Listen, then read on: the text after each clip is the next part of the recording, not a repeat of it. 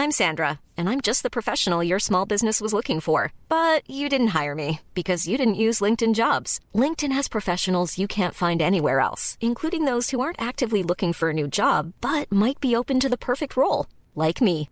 In a given month, over 70% of LinkedIn users don't visit other leading job sites. So if you're not looking on LinkedIn, you'll miss out on great candidates like Sandra. Start hiring professionals like a professional. Post your free job on linkedin.com/spoken today.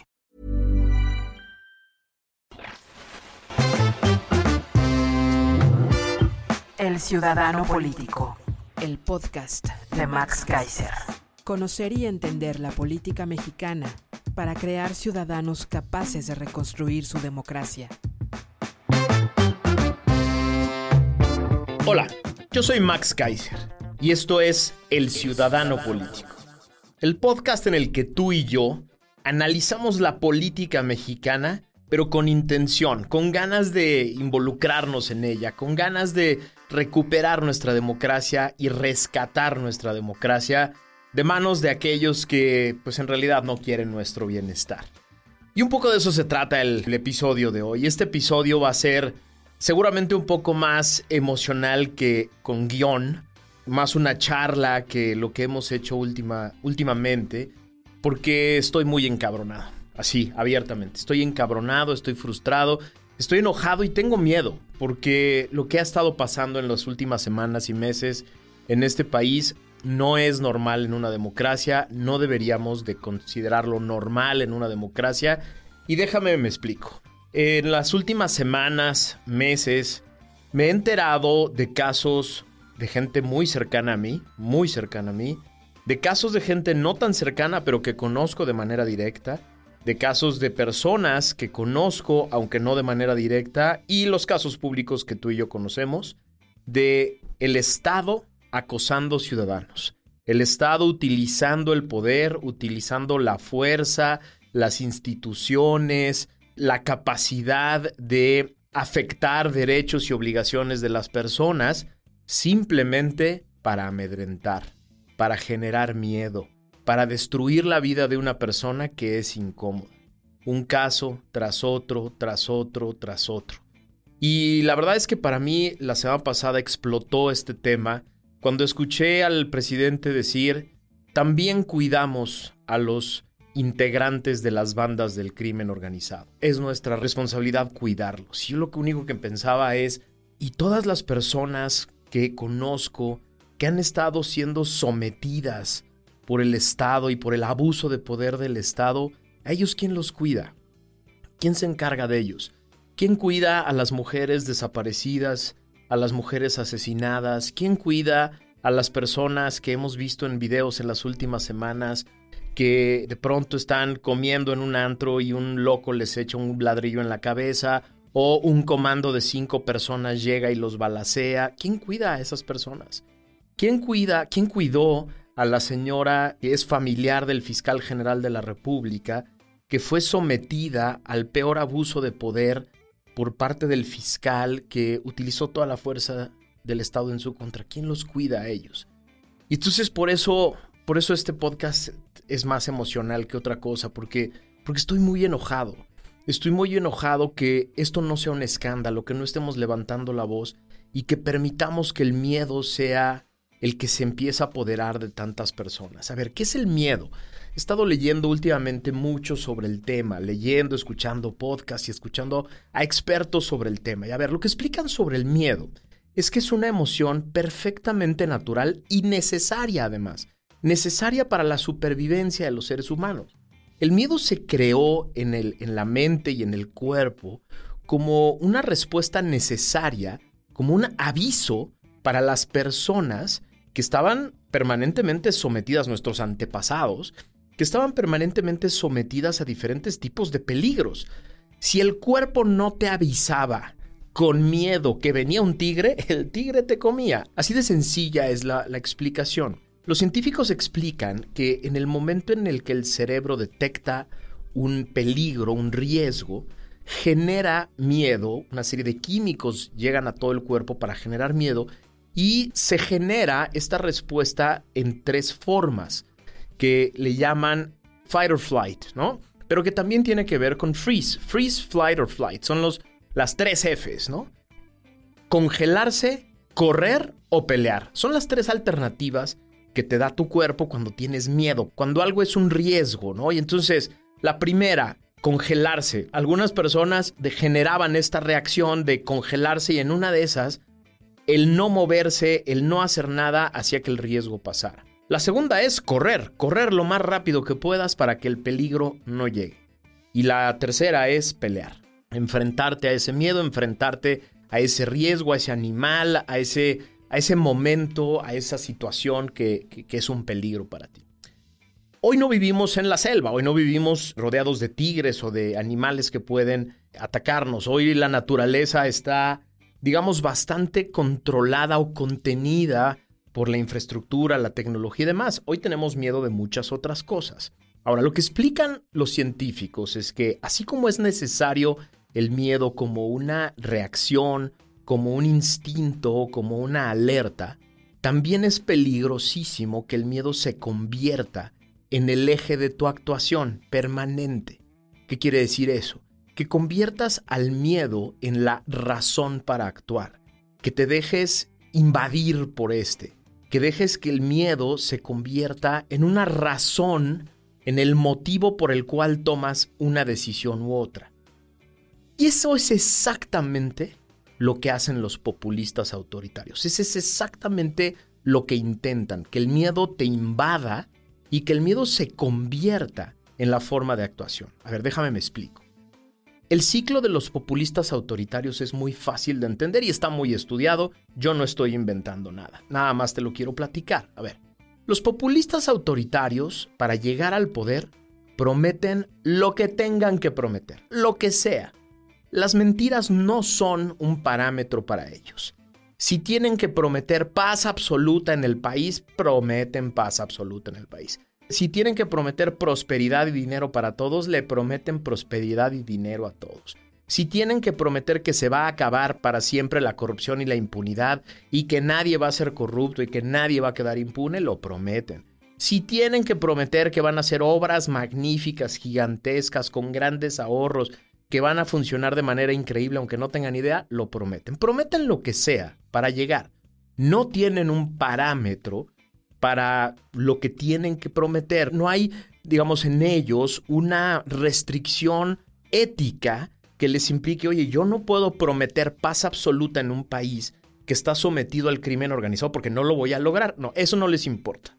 Tampoco les importa que les diga un asesor, oye, no puedes prometer que va a haber prosperidad para todos. No hay manera de generar prosperidad para todos. A ellos no les importa, lo prometen porque el chiste es llegar. Esa es la primera parte del ciclo del populista. Lo que quieren es llegar, estar y controlar el poder. Segunda parte, en el momento en que llegan, cuando logran ganar el puesto, lo que les queda es mantenerse con discursos. ¿Por qué? Porque si prometieron de todo, prometieron milagros, prometieron cosas que no van a poder cumplir, pues en realidad no había un plan. Eh, prometieron lo que la gente quería escuchar y no había un plan, un proyecto, políticas públicas, expertos listos, un análisis, un diagnóstico, no. Lo que había era simplemente una promesa y por lo tanto lo que queda es mantenerse a base del discurso. Entonces a partir de que llegan al poder los populistas echan discursos todo el día, hablan todo el día, salen en todos lados y prometen lo que sea, lo que tengan que prometer que ya se va a arreglar el problema de las medicinas, que ya va a haber paz en el país, que va a haber recursos y dinero para todos, que la economía va a estar a toda madre y no va a pasar nada con la economía. Oiga, que la economía está cayendo, no es cierto, la economía ya se recuperó y va a ir mejor todavía y vamos a vivir todos en el mejor país del mundo. Que vamos a tener un sistema de salud como el de Dinamarca. En fin, ¿no? lo que tengan que prometer, porque es la única manera de mantener a raya cualquier posibilidad de crítica sobre lo que sigue, los malos resultados. En efecto, en el ciclo del populista autoritario, lo que viene después de un par de años son los malos resultados. Si no había proyecto, si no había personas. ¿Se acuerdan cuando hablamos en el podcast anterior de qué es un buen gobierno y cómo funciona un gobierno y qué se, qué cosas tienen que pasar para que eh, se gobierne bien. Bueno, ellos no tienen nada de eso, los populistas autoritarios no se ocupan de nada de esto. Y por lo tanto, lo lógico, lo obvio, lo inmediato son los malos resultados. Los malos resultados, además, que implicarían el reconocimiento de que mintieron. ¿Y qué sigue entonces? ¿Qué sigue después de los malos resultados y la evidencia de la mentira? Ya el discurso no alcanza. Cuando el mal resultado se ve en las personas, en aumentó 4 millones de pobres el número de pobres en el país. Matan a 100 personas diarias en este país. El crimen organizado corretea al ejército y el ejército no se defiende. O sea, cuando vemos ya en los hechos que los resultados no se dieron y no van a corregir, lo que les queda es el miedo. En efecto, es el ciclo clásico en todos los populismos autoritarios. En el momento en que vienen los malos resultados y los discursos y las mentiras ya no alcanzan para convencer a la población, sí, siempre hay población que se deja convencer, siempre hay una parte importante del electorado, de la ciudadanía que dice, no me importan los malos resultados, este es mi gallo. Sí, sí, y en México es clarísimo que a pesar de los malos resultados hay mucha gente que dice, como sea, yo me quedo de este lado. Perfecto. Pero la gran mayoría de la gente se da cuenta que no hay transformación, que no hay paz, que no hay desarrollo económico, que los proyectos de infraestructura son un fracaso, etc. ¿Qué queda? El miedo. Es lo único que le queda. Es lo único que le queda al gobierno. El miedo para evitar la crítica, para callar a los críticos, para evitar que se difundan los mensajes, para que los críticos se junten, para que las personas que pueden hacer las cosas diferentes generen una alternativa de gobierno, para que no haya oposición. El miedo para eso.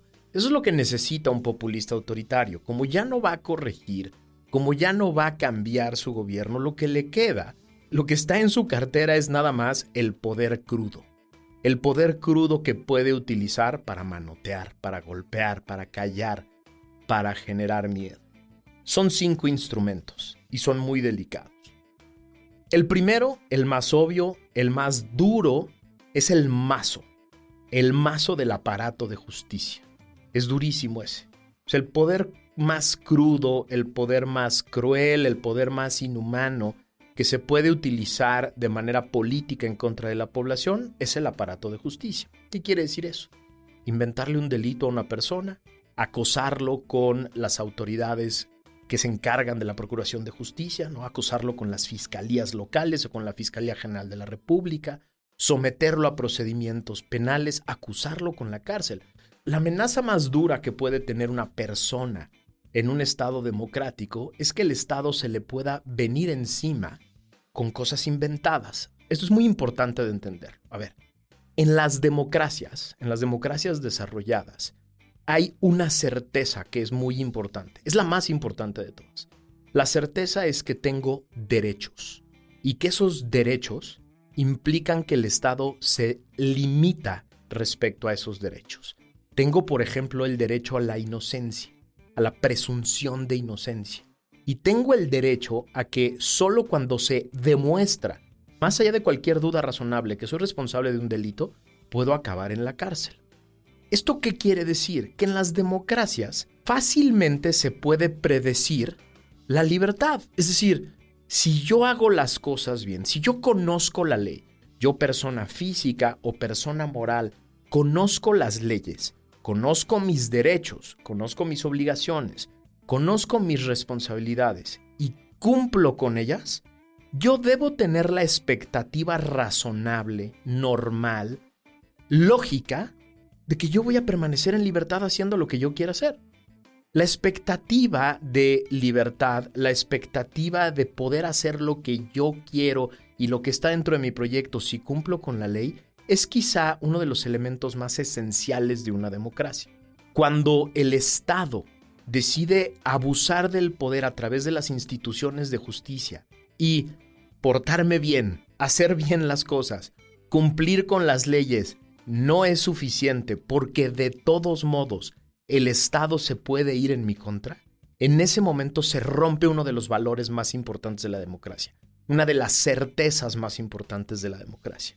si yo persona, empresario, comunicador, crítico, académico, tengo el miedo razonable de que a pesar de cumplir con la ley, pagar mis impuestos, cumplir las reglas, etc., de todos modos, solo por ser crítico al Estado, solo por tener una opinión diferente al presidente, puedo ser sometido a la acción de la justicia con mentiras, se pierde uno de los valores más importantes de la democracia y se genera miedo. Miedo que genera silencio. Silencio que genera un ambiente favorable al tirano que abusa de la ley. Esto es importantísimo de entender. Segundo instrumento, la amenaza pública. Porque una cosa es que te manden al fiscal general de la República y unos ministerios públicos a tu casa con una orden de aprehensión creada a través de mentiras, ¿no? Y una cosa diferente es que simplemente te lo avisen desde la mañanera, ¿no? Sí, la primera es la más grave, es la peor de todas, pregúntenle a la familia política del fiscal general. Esa es la peor de todas. Que acabes en la cárcel con una mentira es la peor de todas y es uno de los miedos más esenciales en una democracia. Pero la segunda es igual de grave. Es igual de grave sentir el miedo derivado de una amenaza del hombre más poderoso del país, que se pare en una mañanera, diga tu nombre, te señale y te diga te estoy viendo. Estoy viendo y quién sabe qué soy capaz de hacer si sigues hablando de mí. Y esto ha generado miedo y por lo tanto silencio en muchas personas, instituciones y liderazgos que son muy importantes. En una democracia es importantísimo que los empresarios, que los miembros de la academia, que los científicos, que los líderes sociales, los que dirigen organizaciones de la sociedad civil, hablen, publiquen, digan, critiquen, señalen. Y lo que ha hecho este presidente es amenazarlos públicamente y generar silencio. El miedo utilizado como herramienta para generar silencio. Y esto es gravísimo, porque tú y yo, los ciudadanos, nos quedamos sin la posibilidad de conocer la verdad, de entender lo que está pasando, de tener una opinión diferente a la que se difunde con mentiras en una mañanera. Es gravísimo que el miedo se utilice para callar voces que deberían de estar hablando, para generar diversidad de opiniones y que tú puedas escoger. El tercer elemento es más burdo, es más de provocar el interés y de generar complicidades a través del interés. Los contratos públicos. Sí, los contratos públicos. El gobierno federal, solo el gobierno federal, tiene una cartera de más de 500 mil millones de pesos. Escucha la cifra, 500 mil millones de pesos anuales en contratos públicos. Solo el gobierno federal. Súmale los gobiernos estatales, los gobiernos municipales y súmale los otros dos poderes que tienen en la cartera la capacidad de generar contratos. Uno de los miedos más esenciales en una democracia, si eres empresario que vive de los servicios, de los bienes, de la obra, de la infraestructura, es el miedo a perder contratos. Que no te toque contratos. Ah, sí, vas a hablar en contra de mí. Ah, sí, vas a decir algo. Ah, tu medio de comunicación va a ser una crítica. Te vas a quedar sin dinero. Te vas a quedar sin dinero público, sin contratos. A pesar de que seas la mejor empresa, la mejor opción, la mejor alternativa, te vas a quedar sin contratos. No te voy a dar contratos si hablas en mi contra.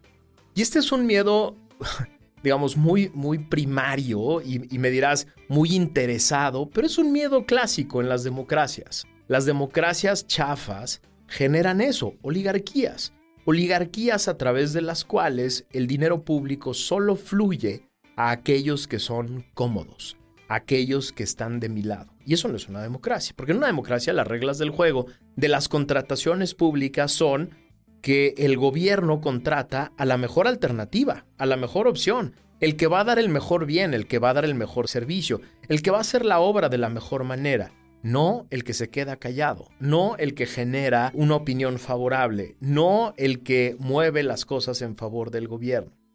Bueno, en el momento en que está arraigado, como hoy está arraigado en México, el miedo de empresas y empresarios, gigantescos, ¿eh?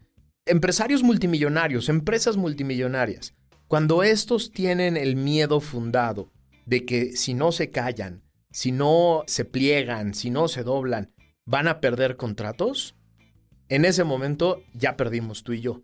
Perdimos porque el gobierno no contrata a las mejores alternativas, pero también perdimos voces. Ejemplos tenemos muy claros en las últimas semanas.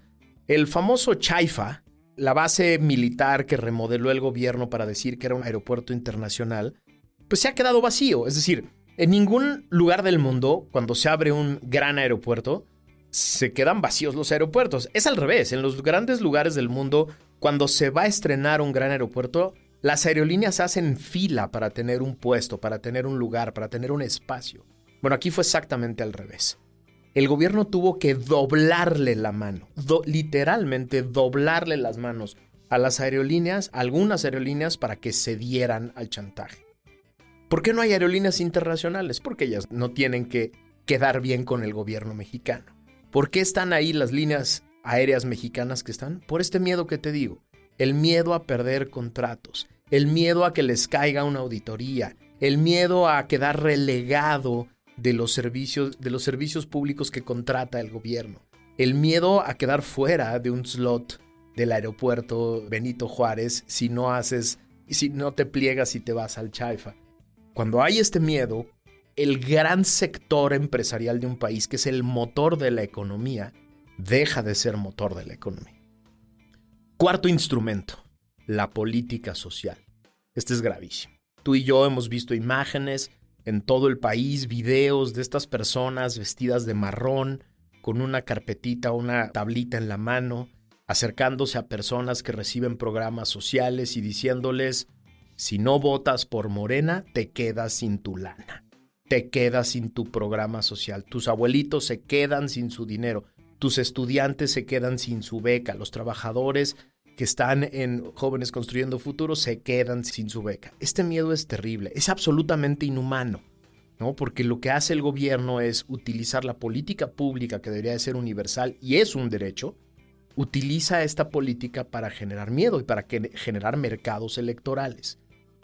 Este miedo está arraigadísimo y está arraigadísimo por una razón muy sencilla, porque sí, en efecto, hemos heredado de gobiernos anteriores una pobreza brutal en grandes extensiones del territorio y personas que con justa razón dicen, oye, yo no puedo perder ese dinero que me da el gobierno, porque es de lo que vivo, más después de una pandemia.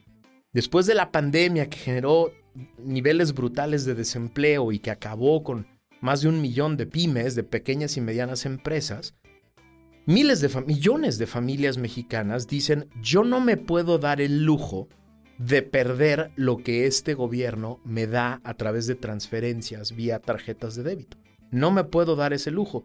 Y esta señorita que, que viene aquí con chalequito marrón me está diciendo que sabe que igual y no voto por Morena y que si no lo hago, me lo quita. Ese miedo es inhumano, pero es perfectamente normal y lógico en personas que dependen de estos recursos. Y este gobierno ha abusado más que ningún otro de esta herramienta.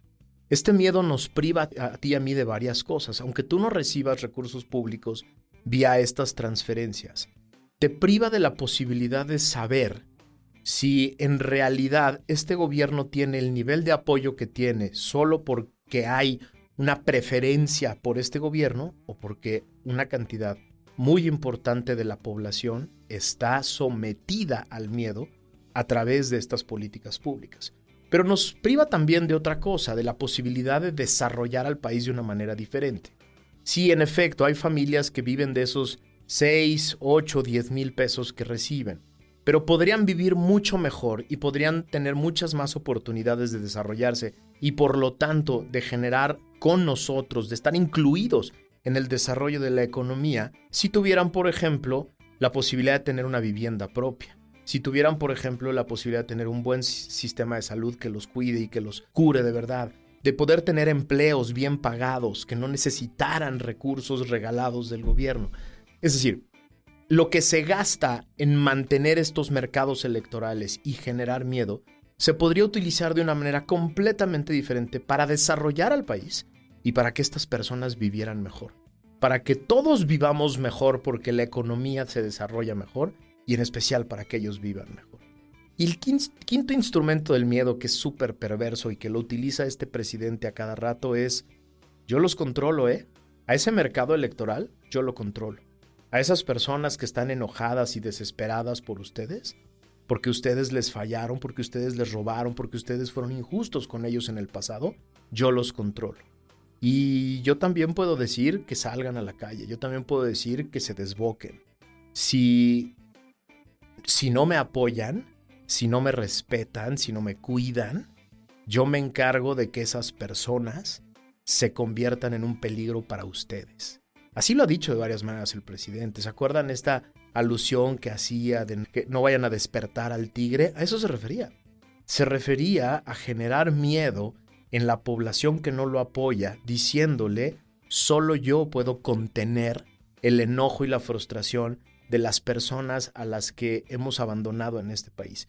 Y tiene razón en una cosa, abandonamos a estas personas, abandonamos a millones de familias, las abandonamos en regiones del país alejadas del progreso y del desarrollo. Y tiene razón en decir que estas personas están enojadas y están frustradas y necesitan, quieren gobiernos que hagan la chamba y, que, y que los volteen a ver.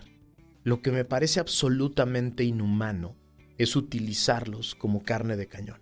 Decir, yo los contengo y si, y si no me hacen caso, y si no me mantienen en el poder, si no mantienen a Morena en el poder, a ver cómo les va, a ver de qué se trata, a ver cómo los contienen cuando yo les diga que se vayan contra ustedes. Eso me parece terrible, me parece absolutamente inhumano y es una forma de generar miedo en la población. Estos son los cinco instrumentos, estas son las cinco formas en las que este presidente y este gobierno han tratado de generar miedo en ti.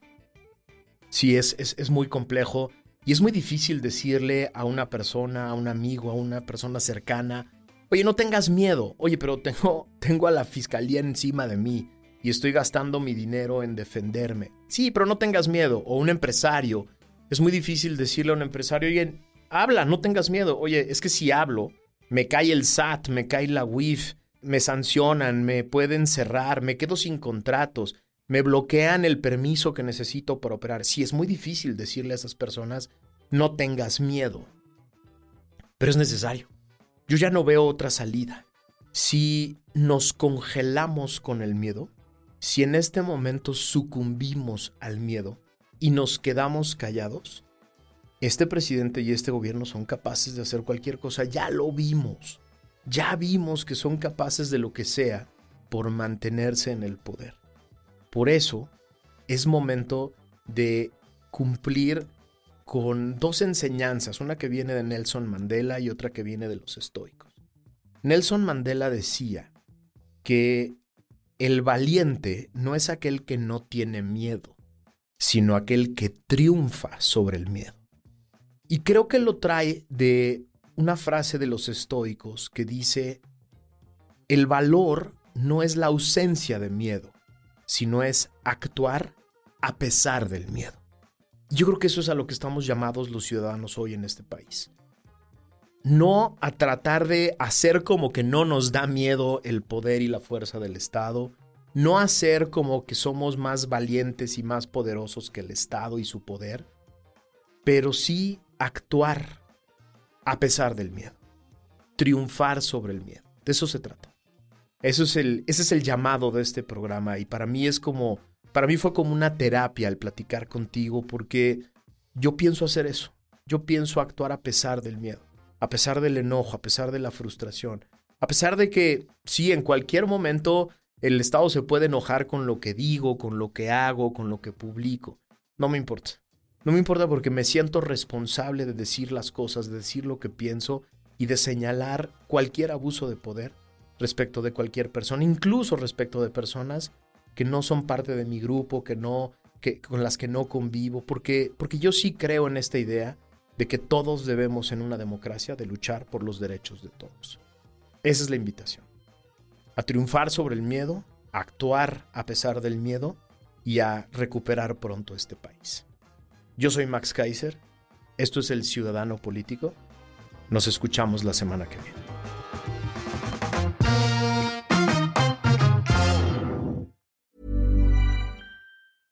Selling a little or a lot?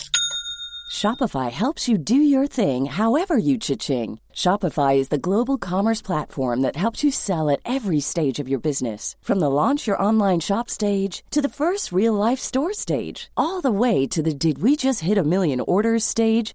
Shopify is there to help you grow. Shopify helps you turn browsers into buyers with the internet's best converting checkout. 36% better on average compared to other leading commerce platforms because businesses that grow grow with Shopify. Get a $1 per month trial period at Shopify.com slash work. shopify.com/work.